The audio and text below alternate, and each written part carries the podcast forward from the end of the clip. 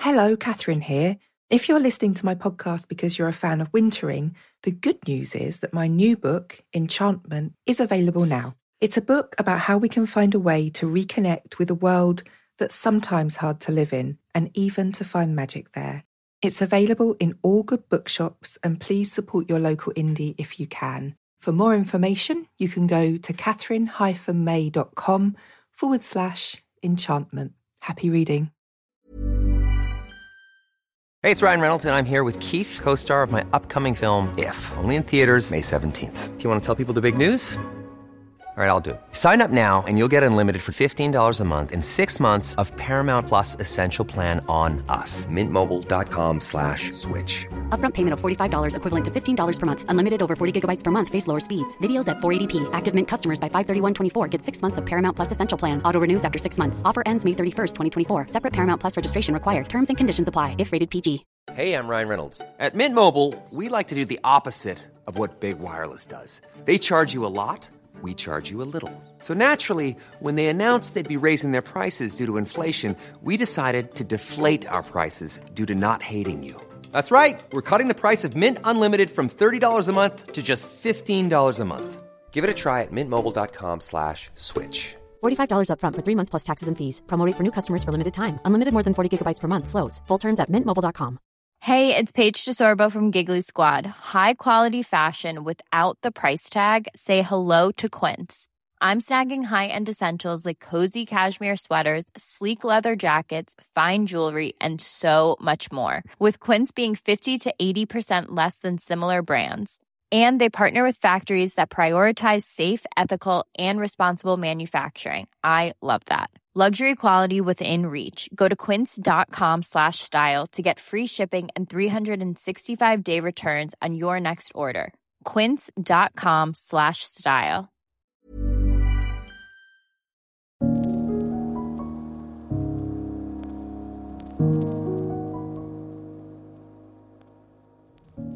Hello, I'm Katherine May, and welcome to the Wintering Sessions, the podcast that sets out to learn from the times when life is frozen. This week, I'm talking to Josie George, author of the memoir A Still Life. Josie has always lived with a complex of medical conditions that are difficult to name, but which leave her permanently in pain and having to carefully manage her mindset and energies in order to cope with everyday life. Here, she talks about the joys she finds in small things and the vibrant appreciation for life that her restrictions have given her.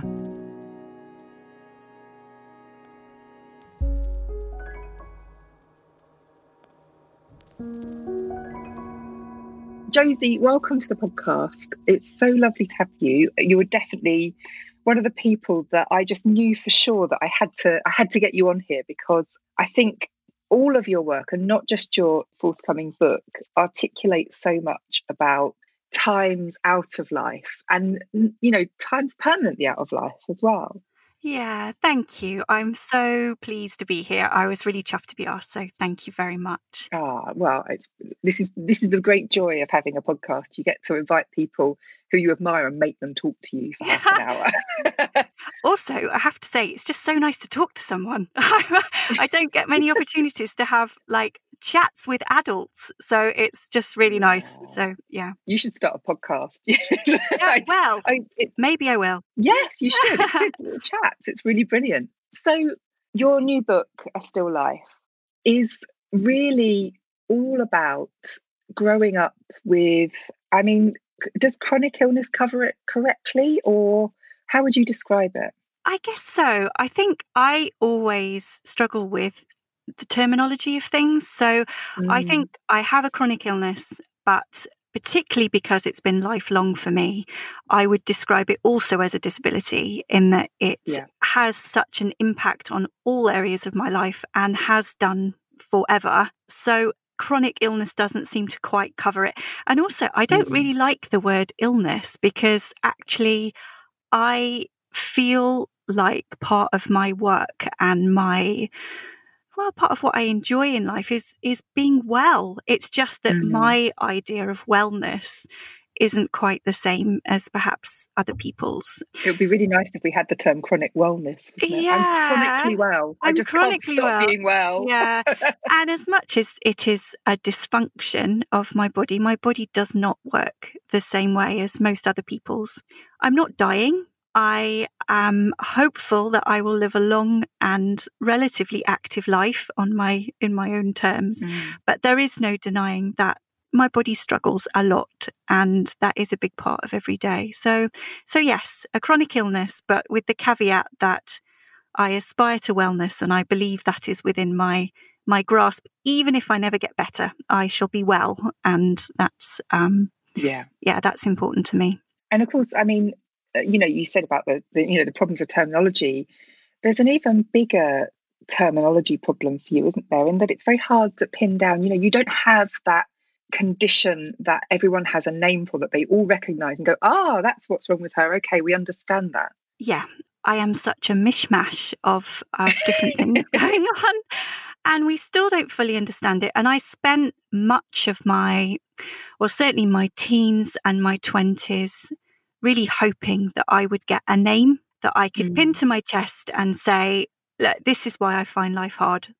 Uh, this is this is the thing. And everyone could look at it and go, ah, yeah, now we understand. But Yeah. as the decades have gone on, I've had to more and more let go of that.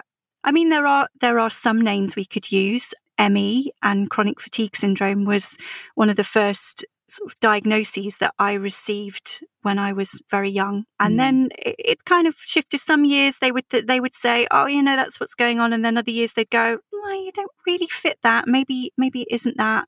As I got into my 30s, I developed more and more problems with my autonomic system, which is the the part of your body that controls all the the kind of automatic parts of you your your blood flow your heart rate your blood pressure all the things that happen without you thinking about it in your body is is connected to your autonomic system. And um, that began to deteriorate more and more for me in lots of different ways so then they were starting to introduce the idea of dysautonomia or POTS, which means postural orthostatic tachycardia syndrome.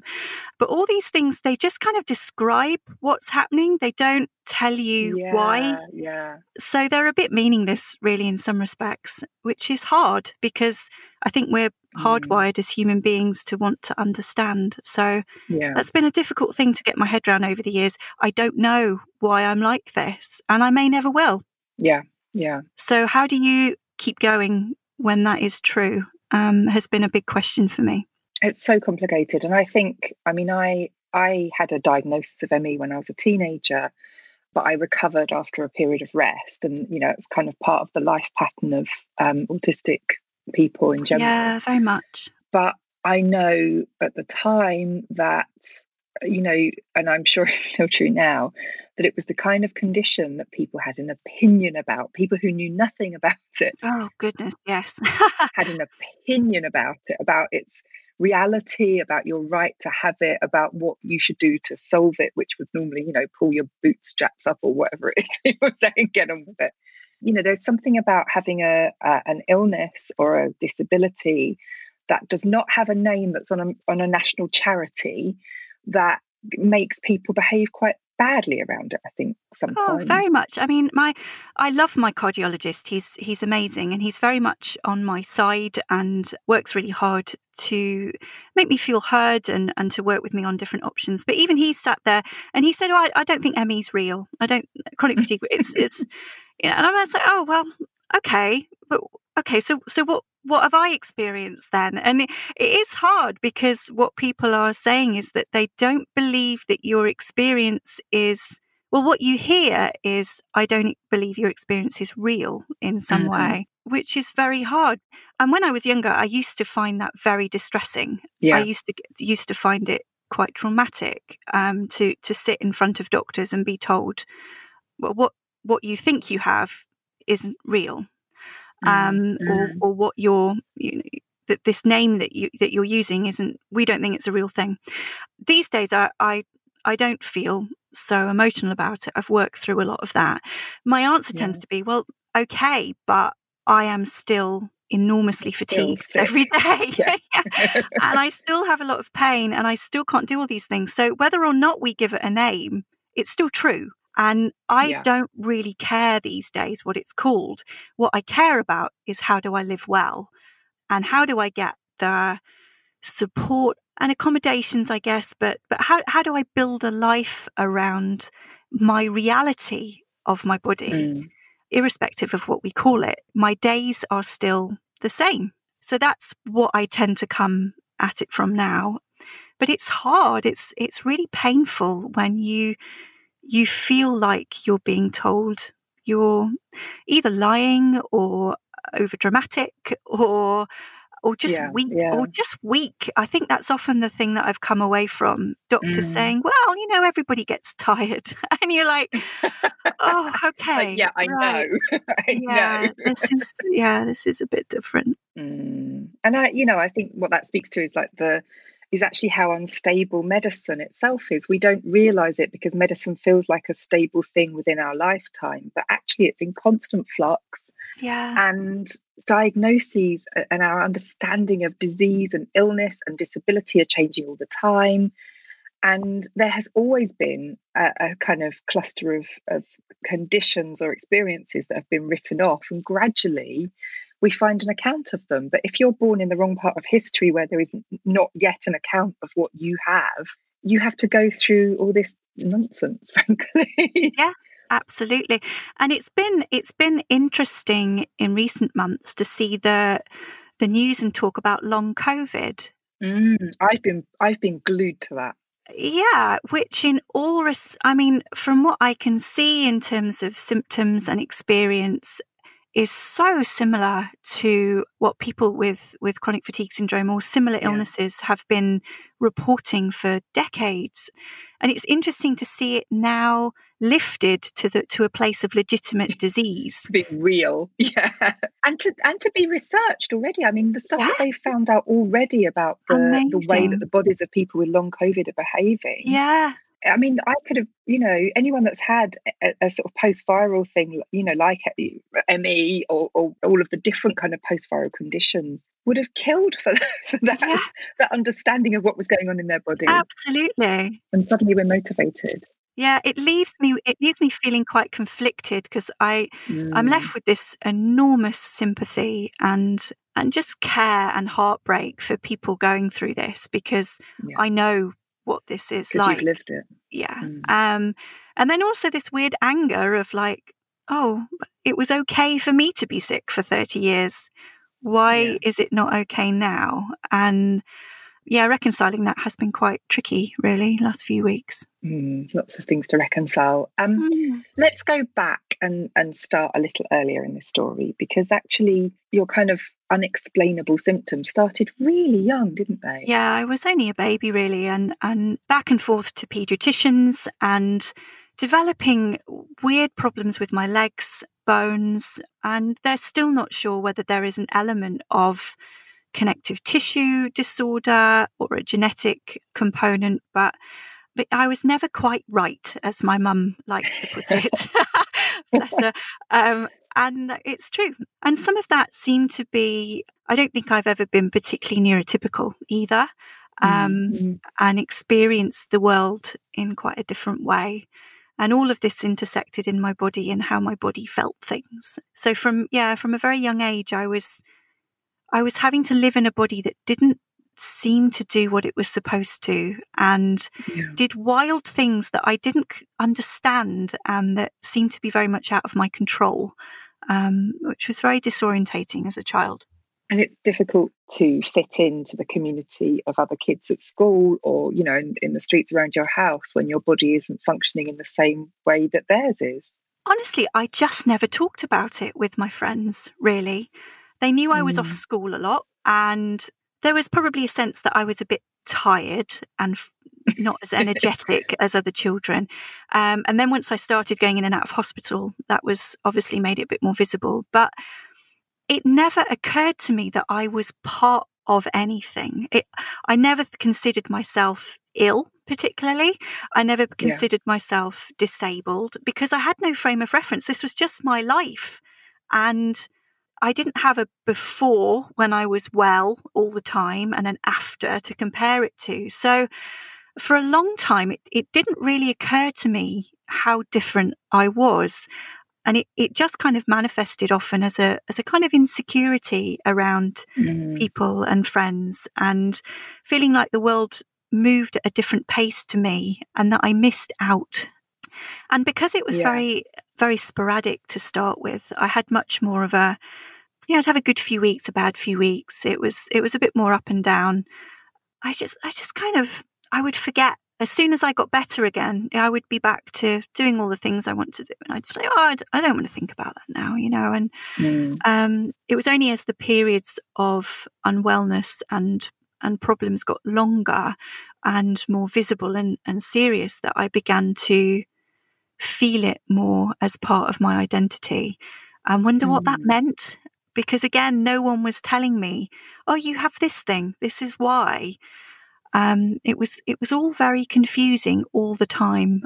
So my my childhood was, I think, really coloured by that confusion and yeah, and uncertainty. Just not being sure of who I was, yeah, or what this all meant. Well, I suppose you know if you have an unnamed condition, you don't get given that account of it that you can adopt in any kind of a stable way, in in a way that other people uh, receive. You know, you don't have something to process. You don't have a prognosis. You don't have a sense of how that will take shape into the future. That must be really difficult to to live with actually. Yeah, yeah, it was. And there was this there seemed to be this weird thing all the time as well that almost if somebody gave you a name then that stuck you in a course or mm. a particular future.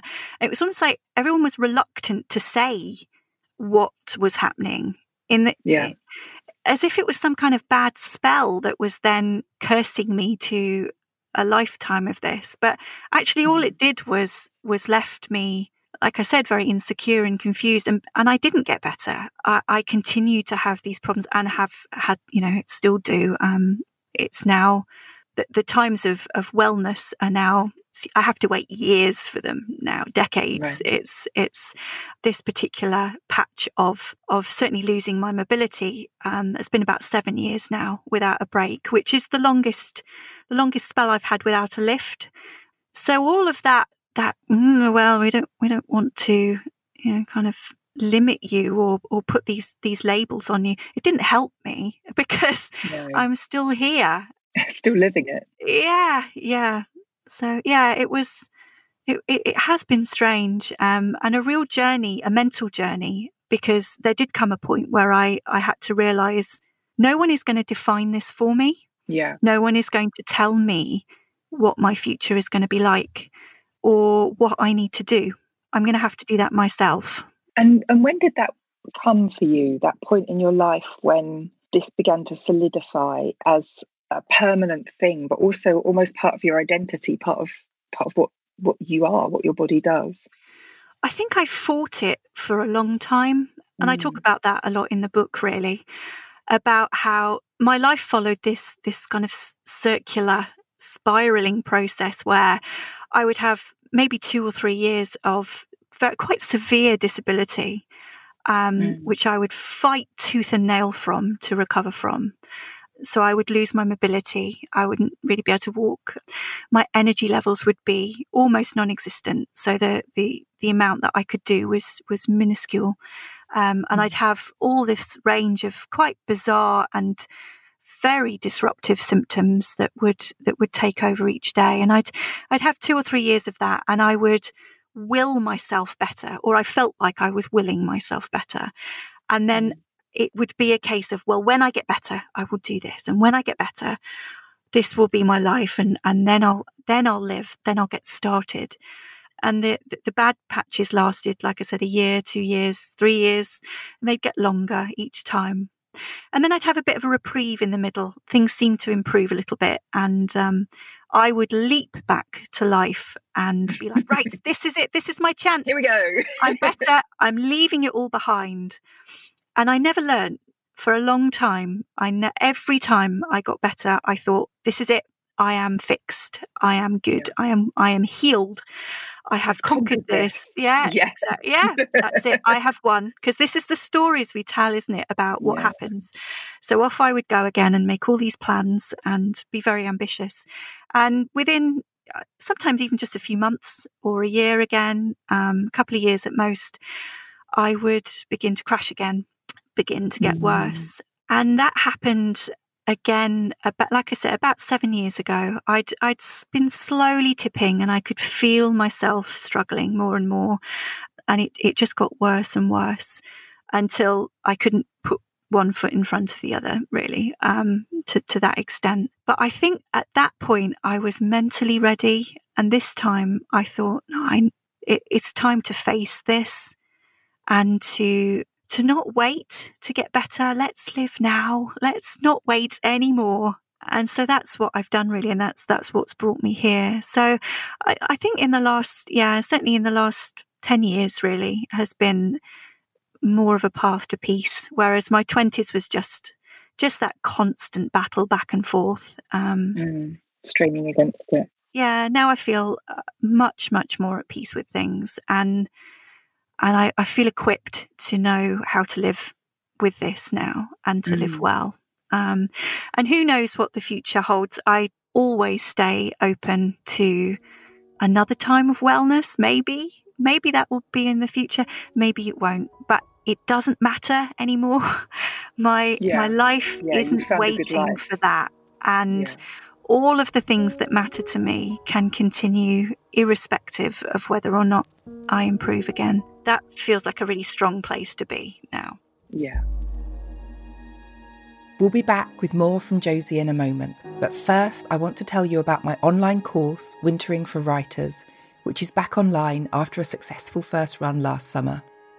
Wintering for Writers is designed to be a beautiful, reflective process for writers who are currently struggling as so many are in this pandemic year. If you're feeling blocked or are losing hope, it's packed with videos and thought provoking texts to help you rethink your practice, and there's an exclusive workbook to support your reflection. Best of all, you can work at your own pace and in complete privacy as you write yourself back into your creative flow. To find out more, go to katherinemay.com and click on courses or follow the link in the show notes. And now, back to Josie George. So when you when you reach that point of acceptance, what did that mean for you in practice? What changes did you make? It was kind of not waiting anymore. It, it was like a kind of mental shift, really, to work with what I had and work with where I was today, however bad that was, and every yeah. day to do the same. So never have a day where I think, I'm going to wait until I'm a bit better. So right always to deal with with where I am that day, whatever that looked like. And if that meant making a new plan every day, so be it. Mm-hmm. But so I committed to movement. I think I, I committed to motion, forward motion, even if that was going to have to be a snail's pace um, forever.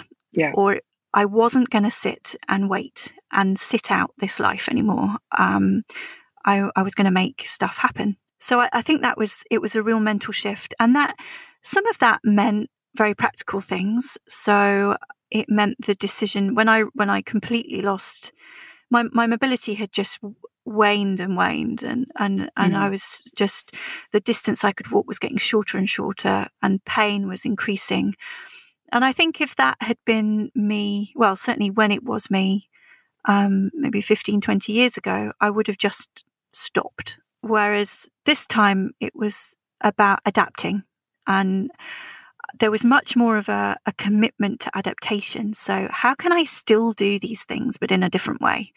Which meant the mobility scooter, it meant walking sticks, it meant wheelchair, it meant aids and adaptations around the house. Um, it meant changing my job at the time. So it meant changing things rather than stopping things, if that makes sense. Yeah, yeah, it does. It makes a lot of sense, actually. And uh, even if those changes had to be huge and almost unrecognizable, I, I hadn't quit. anything. And I, I had shifted course and changed course and not stopped. And that was really important to me. Mm. And I mean, you're you're a great kind of appreciator of the small and of the minutiae of life and you you have a you seem to have a particular skill in finding the wonder in the world even at your most limited. Is that something you've always had or is that something you've trained yourself to to come to an appreciation of? A bit of both i think. I have i think naturally a very curious open joyful mind. I i, I think i feel very lucky in that I I think I I just find things delightful. I, I just I'm so easily pleased, and mm-hmm. I find it so easy to enjoy something small. Um, but I think part of it it has been work and it has been discipline.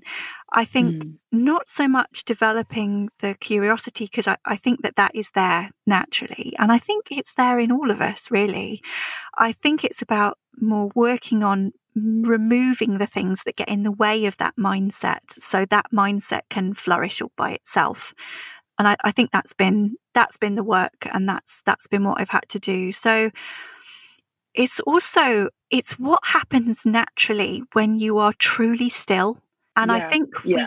we we con ourselves into thinking that we're being still and paying attention, and we're not. We're our minds are elsewhere. We're we're half we've got half foot in the future, and we're dreaming about this, and we're we're not satisfied really with how things are. So we're not really committing to it. Um, we're, mm. we're, we have always got this sense of expectation or um, assessment in our head about whether this moment measures up in some way to to an ideal or or something that we'd prefer. And that truly open, still place is really rare.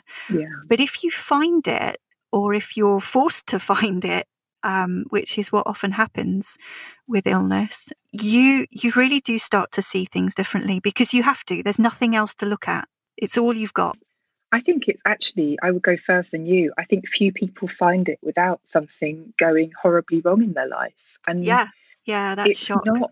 Yeah, yeah. It, uh, you know, you you have to be dragged there, kicking and screaming almost because the pleasures of the outside world are so great, and the the distractingness of the outside world is so great. And actually, it is one of the hidden gifts of of illness and and mental illness, physical illness, disability. You know, like I never want to be the person that goes, "Oh, it's all such a gift, it's all wonderful," because it isn't. But I think there is a oh, how would you say it? a quality of attention that is found by people who have to spend a lot of time in quietness and stillness, even if that didn't come through choice. Yeah, and I mean, you know, we have to put up with so much horrible stuff. We might as well take this one gift, right? And this one yeah, you should be allowed it and celebrate it. like, yeah, I mean, I think I think we we get to own this. This is this is fine. It's I we get to put up with enough of the the drawbacks that we can celebrate the positives. Um, Definitely. Yeah, and and it does it once you find it, it's it's almost like a it's like learning to hear a sound and it's tuning in to a certain note in your environment and if you you tune into it and you're like oh that's that's what that feels like and mm. i think mm. once you find it and then you you find it more and more often and that it becomes this this kind of yeah, this this this tone that you can start to tune into and hear and and, uh, and experience more and more, and then you think, wow, I why would I ever live another way? this is uh, so much better. And I, what I think is really interesting as well is that we are constantly these days sold this version of mindfulness that has to be achieved through an app or through a you know an expensive luxury retreat or whatever. And i think that that just takes people further and further away from that encounter that that uh, that flow that you that you find and that you never lose once you found it. You know it becomes a place that you can always wade into. Like I, I always think of it as like a river that's running in the background yeah, that, yeah. that once you know it's there it's available to you yeah. But you you don't come to it by throwing money at the situation and telling everybody that you're so in the moment you know? Like, no. and and then and then a few years time you know people are saying oh well i tried meditation but i never really it never really did anything for me. It's like that's because you were never forced to find the patience to let it let it operate. No and it is a discipline. I mean it's i think it's a paradox really because i i think in in one sense it is our natural state you look mm. at children playing and they've got it you know they've they're there yeah. they have got that they are what we are aspiring to when we talk about mindfulness. They are just completely mm. here in this moment.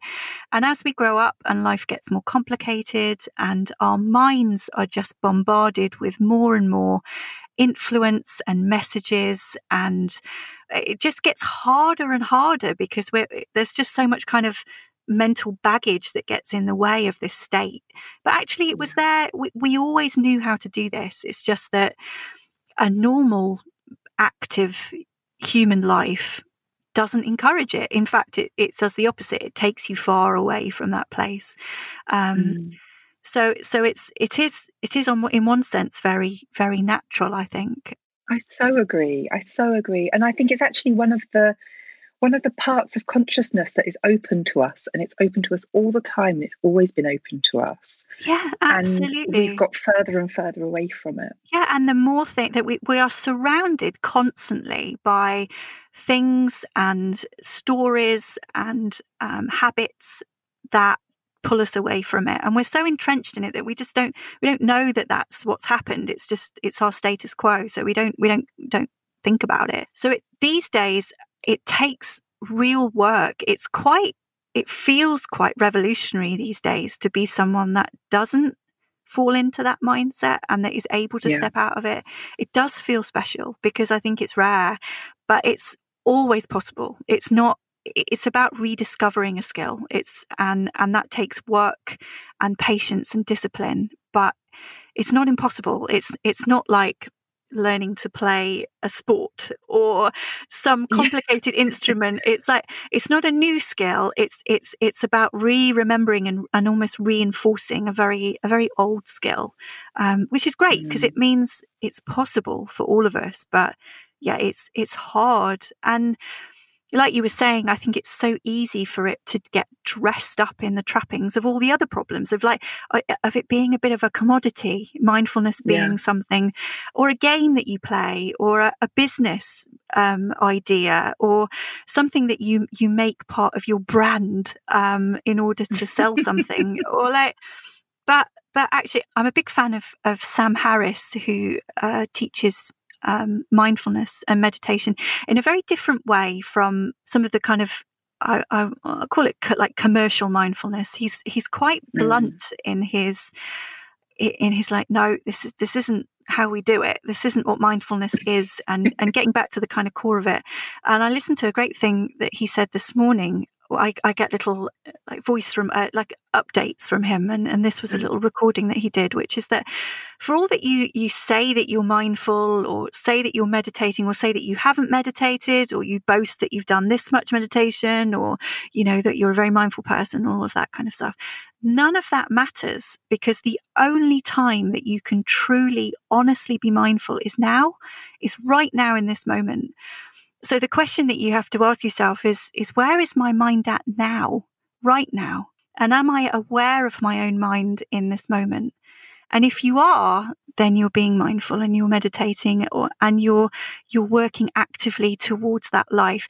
And if, if you're not aware of your mind, however many minutes of meditation you might have done, you're not achieving it. It's, we've only got now to be mindful and, and the test, as it were, as to whether or not you're a mindful person or whether or not you're this meditation guru or whatever else is where are you now and where is your attention right in this minute and that's mm, the question mm. that we ask every minute and every day and every hour and we lose it and sometimes we think, oh God, yeah, no, I was, uh, I have not done well today in staying present. I've been ruminating or I've been worried, you know, I've been worrying, I've been distracted, I've been trying to do five things at once and doing none of them very well.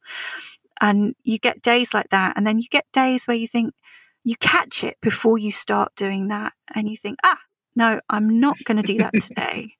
I'm going to come back to my hands in the washing up liquid water and I'm going to come back to this cup of tea or the sound of my son's voice or the feel of my body and, and every moment that you manage to do that, you are being mindful and you are you're kind of winning that game that yeah and and that's the only way to do it and and i think i mean that takes me so beautifully to the thing that i get from your work over and over again which is this sense of the infinite in tiny things this sense of the way that you pay attention expanding minute parts of life into something grand and beautiful Oh, there is so much. I mean, I get I get overwhelmed. I mean, I've barely left my house this year, and my house is small.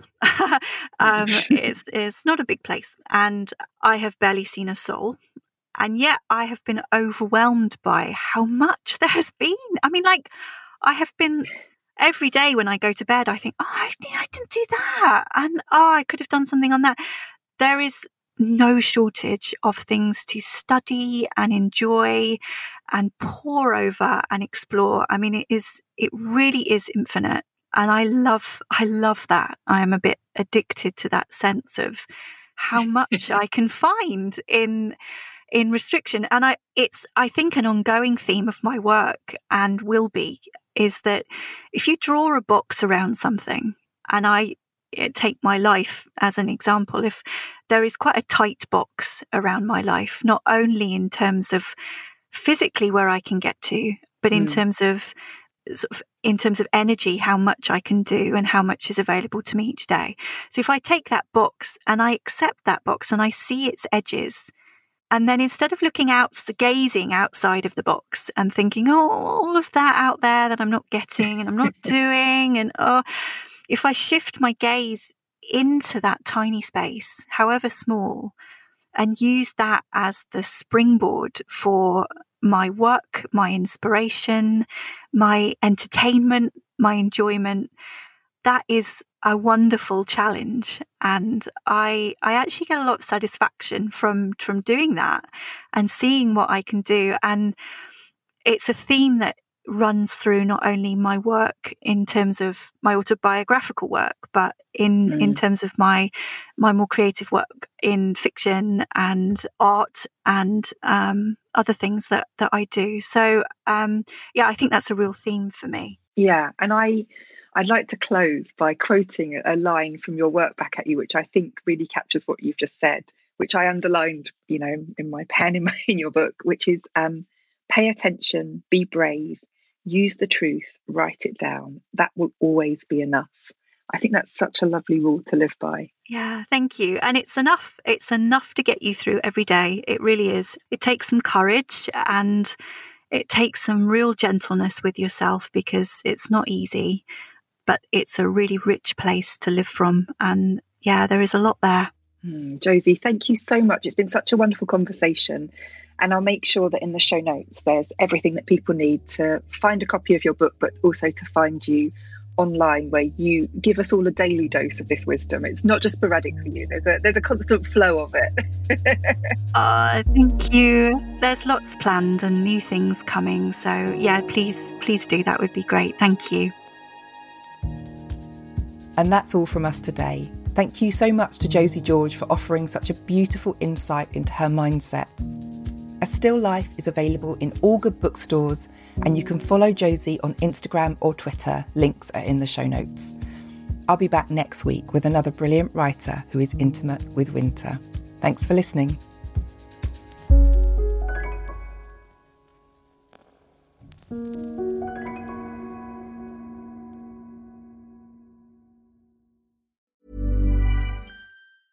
Even when we're on a budget, we still deserve nice things. Quince is a place to scoop up stunning high-end goods for 50 to 80% less than similar brands.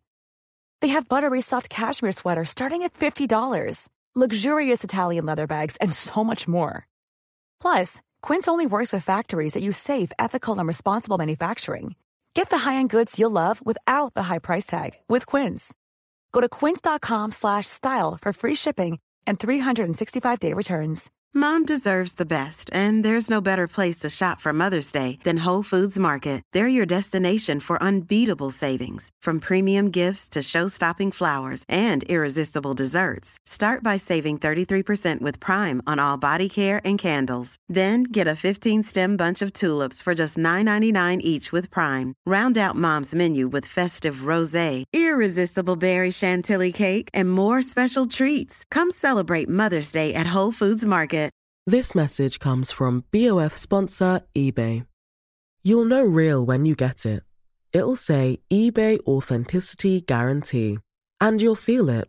Maybe it's a head turning handbag, a watch that says it all, jewelry that makes you look like the gem, or sneakers and streetwear so fresh every step feels fly. eBay gets it. So look for the blue check mark next to that thing you love and be confident that every inch, stitch, sole, and logo is checked by experts. With eBay Authenticity Guarantee, you can trust that feeling of real is always in reach. Ensure your next purchase is the real deal. Visit eBay.com for terms.